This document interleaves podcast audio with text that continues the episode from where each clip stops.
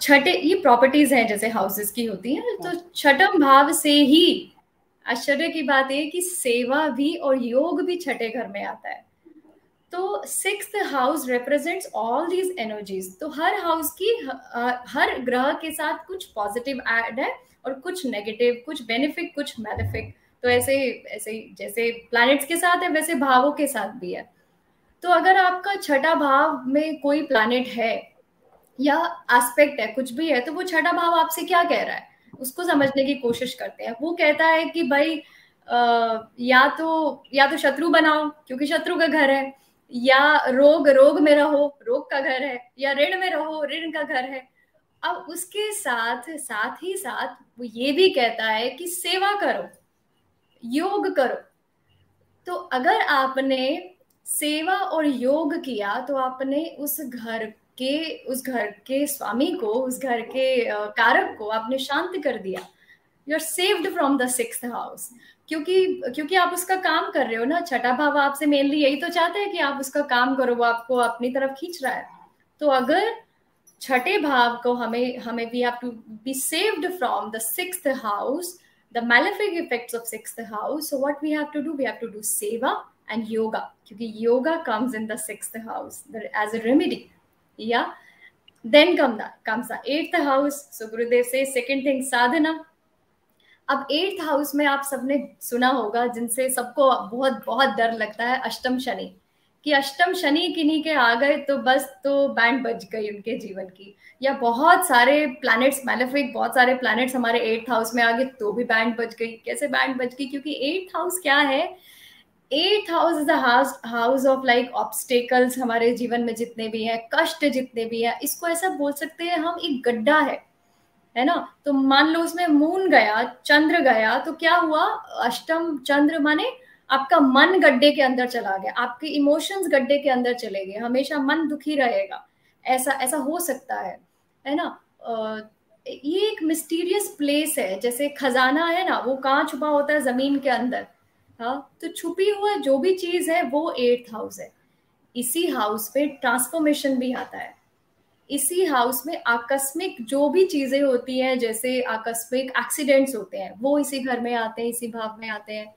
आपको कोई ब्लेम लगा रहा है, आपको पता नहीं क्या है, कहाँ से आ रहा है? आपको ब्लेम फियर फियर होता है ना कभी कभी पता नहीं होता किस चीज़ का है, जिसका कारण आपको पता नहीं है। जो छुपा हुआ है सारा कुछ, और सडनली जो चीज़ें आती हैं तो ब्लेम हो गया फियर हो गया एक्सीडेंट्स हो गए so that comes from this house and on the positive note positive side में क्या आता है? यहाँ पे प्राणायाम आता है। प्राणायाम के साथ आ, हमारी समाधि आती है। हाँ? और क्या है? शनि इस घर के कारक भी हैं। तीनों घर के। छठा हो गया आठवां हो गया बारवा हो गया तीनों के कारक शनि है। तो शनि का क्या है? शनि कहते हैं भाई करो नहीं करोगे तो पड़ेगी।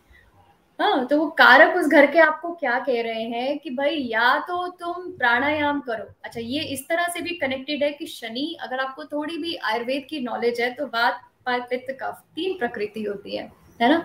तो शनि वायु से जुड़े हैं।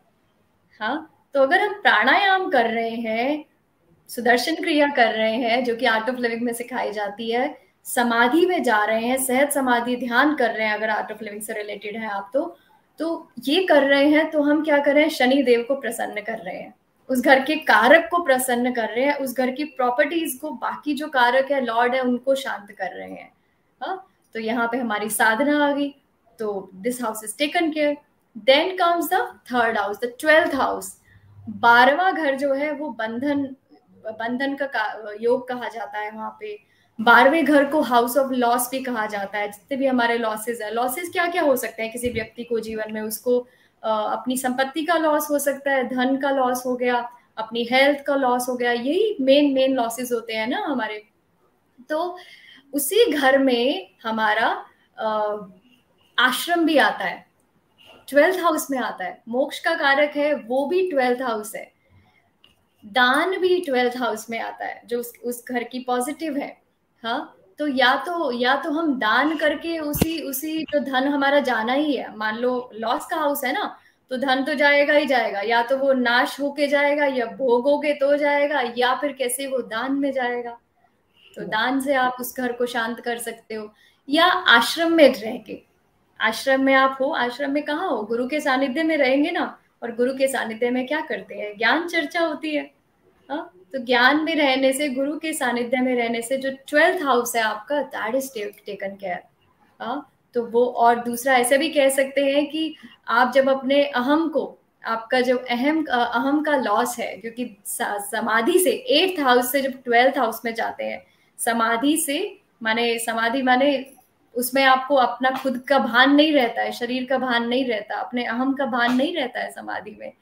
तो जब वहाँ से हम ट्वेल्थ हाउस में जाते हैं तो वो लॉस ही हो रहा है ना एक तरह का। You are losing your self your self in the sense अहम की बात हम यहाँ कर रहे हैं। या you are losing your ego to reach up to yourself yeah? Yes, so that is ego. what we'll yeah. So we are losing that self ego and merging with the universal consciousness. That is what is in eighth and twelfth house. और अगर हम आगे बढ़े तो हमारे मोक्ष त्रिकोण के जो तीन भाव हैं अगर हम उनको देखें तो वो है four eight house fourth house eighth house and twelfth house fourth house क्या रिप्रेजेंट करता है? हमारा सुख हमारा आ, मन का स्थान है हमारा चंद्रमा का आ, चंद्रमा है वहाँ के कारक या? हमारे पास जो भी सारी आ, ऐसा बोला गया है या तो शारीरिक कंफर्ट होगा या मानसिक कंफर्ट होगा। अगर आप मन से भी खुश हैं तो शारीरिक अगर थोड़ी बहुत प्रॉब्लम है तो भी कोई बात नहीं। ऐसा बोला गया है कि अगर मन प्रसन्न है तो शरीर थोड़ा वीक है तो भी वो कॉन्सेप्ट चल जाता है। लेकिन अगर शरीर बहुत स्ट्रांग है, मन अगर ठीक नहीं है तो ये कॉन्सेप्ट नहीं चलता। तो इसीलिए फोर्थ हाउस एकदम इंपॉर्टेंट है हमारे मोक्ष त्रिकोण में भी। तो फोर्थ हाउस में हम क्या देखते हैं? हमारा मन की प्रसन्नता, हमारी माँ का कारक भी है फोर्थ हाउस फोर्थ हाउस को जब हम कनेक्ट करते हैं, हमारे एर्थ हाउस से, हमारे मन को जब हम ट्रांसफॉर्म करते हैं अगर ट्रांसफॉर्म नहीं करते तो वो खड्डे में जाएगा, वो कष्ट में जाएगा, वो परेशानियों में जाएगा, वो दुख में जाएगा। इसीलिए कष्ट स्थान भी बोला गया है एर्थ हाउस को। तो वो हमारे मन को कष्ट में ले जाएगा। लेकिन जब हम ब्रेथ के थ्रू हमारे मन को हैंडल करते हैं, हमारे मन को कंट्रोल करते हैं, तब जाके हम हमारे साथ मैं ऐसा बहुत बीइंग अ मेडिटेशन टीचर मैं ऐसा बहुत बार सुनती हूँ मैम, मैं ध्यान तो करना चाहता हूँ, लेकिन मैं जब ध्यान करने बैठता हूँ तो तब मेरा बहुत विचार आते हैं, मन बहुत चलता रहता है। या आई एम श्योर सिमीदी आपने भी ये सुना ही होगा। तो उस टाइम पे जब हम हमारे शनिदेव का साथ लेते हैं, हमारी ब्रेथ का साथ लेते हैं, वायु तत्व का साथ लेते हैं तो तब हम उसको ट्रांसफॉर्म करके ट्वेल्थ हाउस में मोक्ष तक पहुँच सकते हैं। ऐसा बोला गया है कि एट्थ हाउस हमारे एक्सक्रीशन सिस्टम का भी जगह है, या स्थान है। तो जब हमारा एक्सक्रीटरी सिस्टम भी ठीक नहीं होता है, तब भी हम ध्यान में नहीं जा पाते या तभी भी हम ट्रांसफॉर्म नहीं हो पाते। हम सब लोगों ने ऑब्ज़र्व किया कि सुबह नींद से उठते ही हम सबसे पहला काम क्या करते हैं? हमारे मोशंस को क्लियर करते हैं, हमारे सिस्टम को क्लियर करते हैं तो हमें बहुत एनलाइटन लगता है एनलाइवन लगता है। So that is what is जब ऑल इज़ इंटरकनेक्टेड अब ट्वेल्थ हाउस में हम स्लीप को भी देखते हैं। अब अगर हमारा मन ठीक नहीं है, हमने प्राणायाम से मन को शुद्ध नहीं किया, ध्यान से शुद्ध नहीं किया, तब हमारा स्लीप भी डिस्टर्ब रहता है। हम अपने आप को भी नहीं पा सकते, मोक्ष को भी नहीं पा सकते और स्लीप भी चला जाता है। लेकिन अगर हमारा स्लीप प्राणायाम से हमने ठीक कर लिया तो हमारा मोक्ष स्थान क्लियर हो गया। अब अगर हम और आगे बढ़े, हमारा जो मेन रीजन है इस इस जहाँ में आने का, वो तो मोक्ष पाना है। लेकिन हमारा धर्म त्रिकोण भी एक है, जो है वन फाइव नाइन तो फ़र्स्ट स्थान जो हमारा सेल्फ है, जहाँ के कारक सूर्य है और मंगल भी है सेकेंडरी कारक तो जो मंगल और सूर्य है, उनको हम ठीक रख सकते हैं थोड़ा सा फ़िज़िकल एक्टिविटी करके। योग करके जो सिक्स हाउस से भी जुड़ा हुआ है।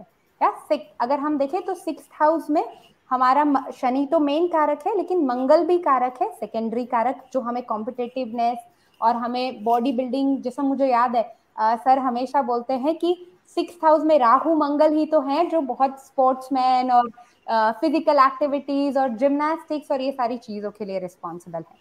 तो सिक्स हाउस से जब हम थोड़ा सा फ़िज़िकल एक्टिविटी करते हैं तो वो हमारे ट्वेल्थ हाउस को भी इफ़ेक्ट करता है हमारे फिफ्थ और नाइन्थ फिफ्थ हाउस हमारा पूर्व पुण्य है जो हम मेडिटेशन से हमारे पूर्व पुण्य को बढ़ा सकते हैं। फोर्थ हाउस से अगर हम फिफ्थ हाउस पे जाए तो सेकेंड फोर्थ से फिफ्थ होता है हमारा सेकेंड स्थान। हम जानते हैं सेकेंड हाउस हमारे सस्टेनेंस का भी स्थान है। हमें न्यू हमें आ, हमारे फ़ूड का भी स्थान है। तो वैसे ही हमारा फोर्थ हाउस हमारा मन है और हमारा फिफ्थ हाउस हमारे मन का फ़ूड है हमारे मन का सस्टेनेंस है। और उसमें आता है मंत्र। तो हमारे मन का जो सस्टेनेंस होता है, मन को जो एनर्जी मिलती है, वो मिलती है मंत्र से। और मंत्र से फोर्थ हाउस है। मंत्र का सुख कहाँ है? समाधि में।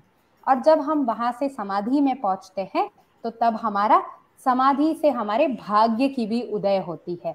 हमारा भाग्य भी हमें सपोर्ट करता है, हमें हेल्प करता है। जो भी हम जीवन में आ, पाना चाहते हैं या जो भी हमारे जीवन में गोल्स हैं उसको लेके। और फिर अगर हम देखें तो थर्ड हाउस हमारे पराक्रम का स्थान है। हम आ, जैसे कि मैं बहुत बार लोगों से सुनती हूँ अच्छा हीरू जी मेरे पास तो यही चार्ट आया है मेरे तो चार्ट में शनि नीच का है ये प्लैनेट नीच का है इससे मुझे स्ट्रेंथ नहीं है इस प्लैनेट ने मुझे बहुत परेशान किया है। तो तब मैं उन्हें याद दिलाती हूँ कि हमारे प्लैनेट और चार्ट हंड्रेड परसेंट फिक्स नहीं है। क्या सारे प्लैनेट्स हमारे ऊपर डेफिनेटली असर तो डाल रहे हैं लेकिन हमारे पास कुछ फ्री विल भी है। या? सो so, अगर हम हमारे फ्री विल वाले स्थान देखें उपचय स्थान देखें तो वो है थ्री सिक्स टेन इलेवन तो जहाँ से हम पराक्रम कर सकते हैं जैसा कि सिमी जी ने बताया ही सिक्स हाउस में वो हमारे रोग का स्थान है लेकिन अगर हम थर्ड हाउस में जहाँ हम एफर्ट कर सकते हैं उस पर अगर हमने चेंज किया पराक्रम किया थोड़ा सा योग किया आसन किया तो हम हमारे प्राणायाम से सिक्स हाउस में आ, सारे रोगों को भी मिटा सकते हैं और सारे इसीलिए इसीलिए हम लोगों ने सुना ही है वो योग की टैगलाइन में कि योग मिटाए रोग। तो मैं एक बात और क्लियर करना चाहूँगी हमारे सारे व्यूअर्स को। हम यूजुअली योग क्या समझते हैं? कि सिर्फ़ और सिर्फ़ आसन करना है फ़िज़िकल एक्टिविटी है। बट अगर हम पतंजलि महर्षि को सुने तो योग मतलब यम, नियम, आसन, प्राणायाम, ध्यान, धारणा, समाधि। योग का मतलब है यूनियन या यूनियन जैसा कि अभी मैंने बताया मेडिटेशन से, समाधि से, इन सारी चीज़ों से हम अपना यूनियन कर सकते हैं, अपनी self consciousness that universal that higher consciousness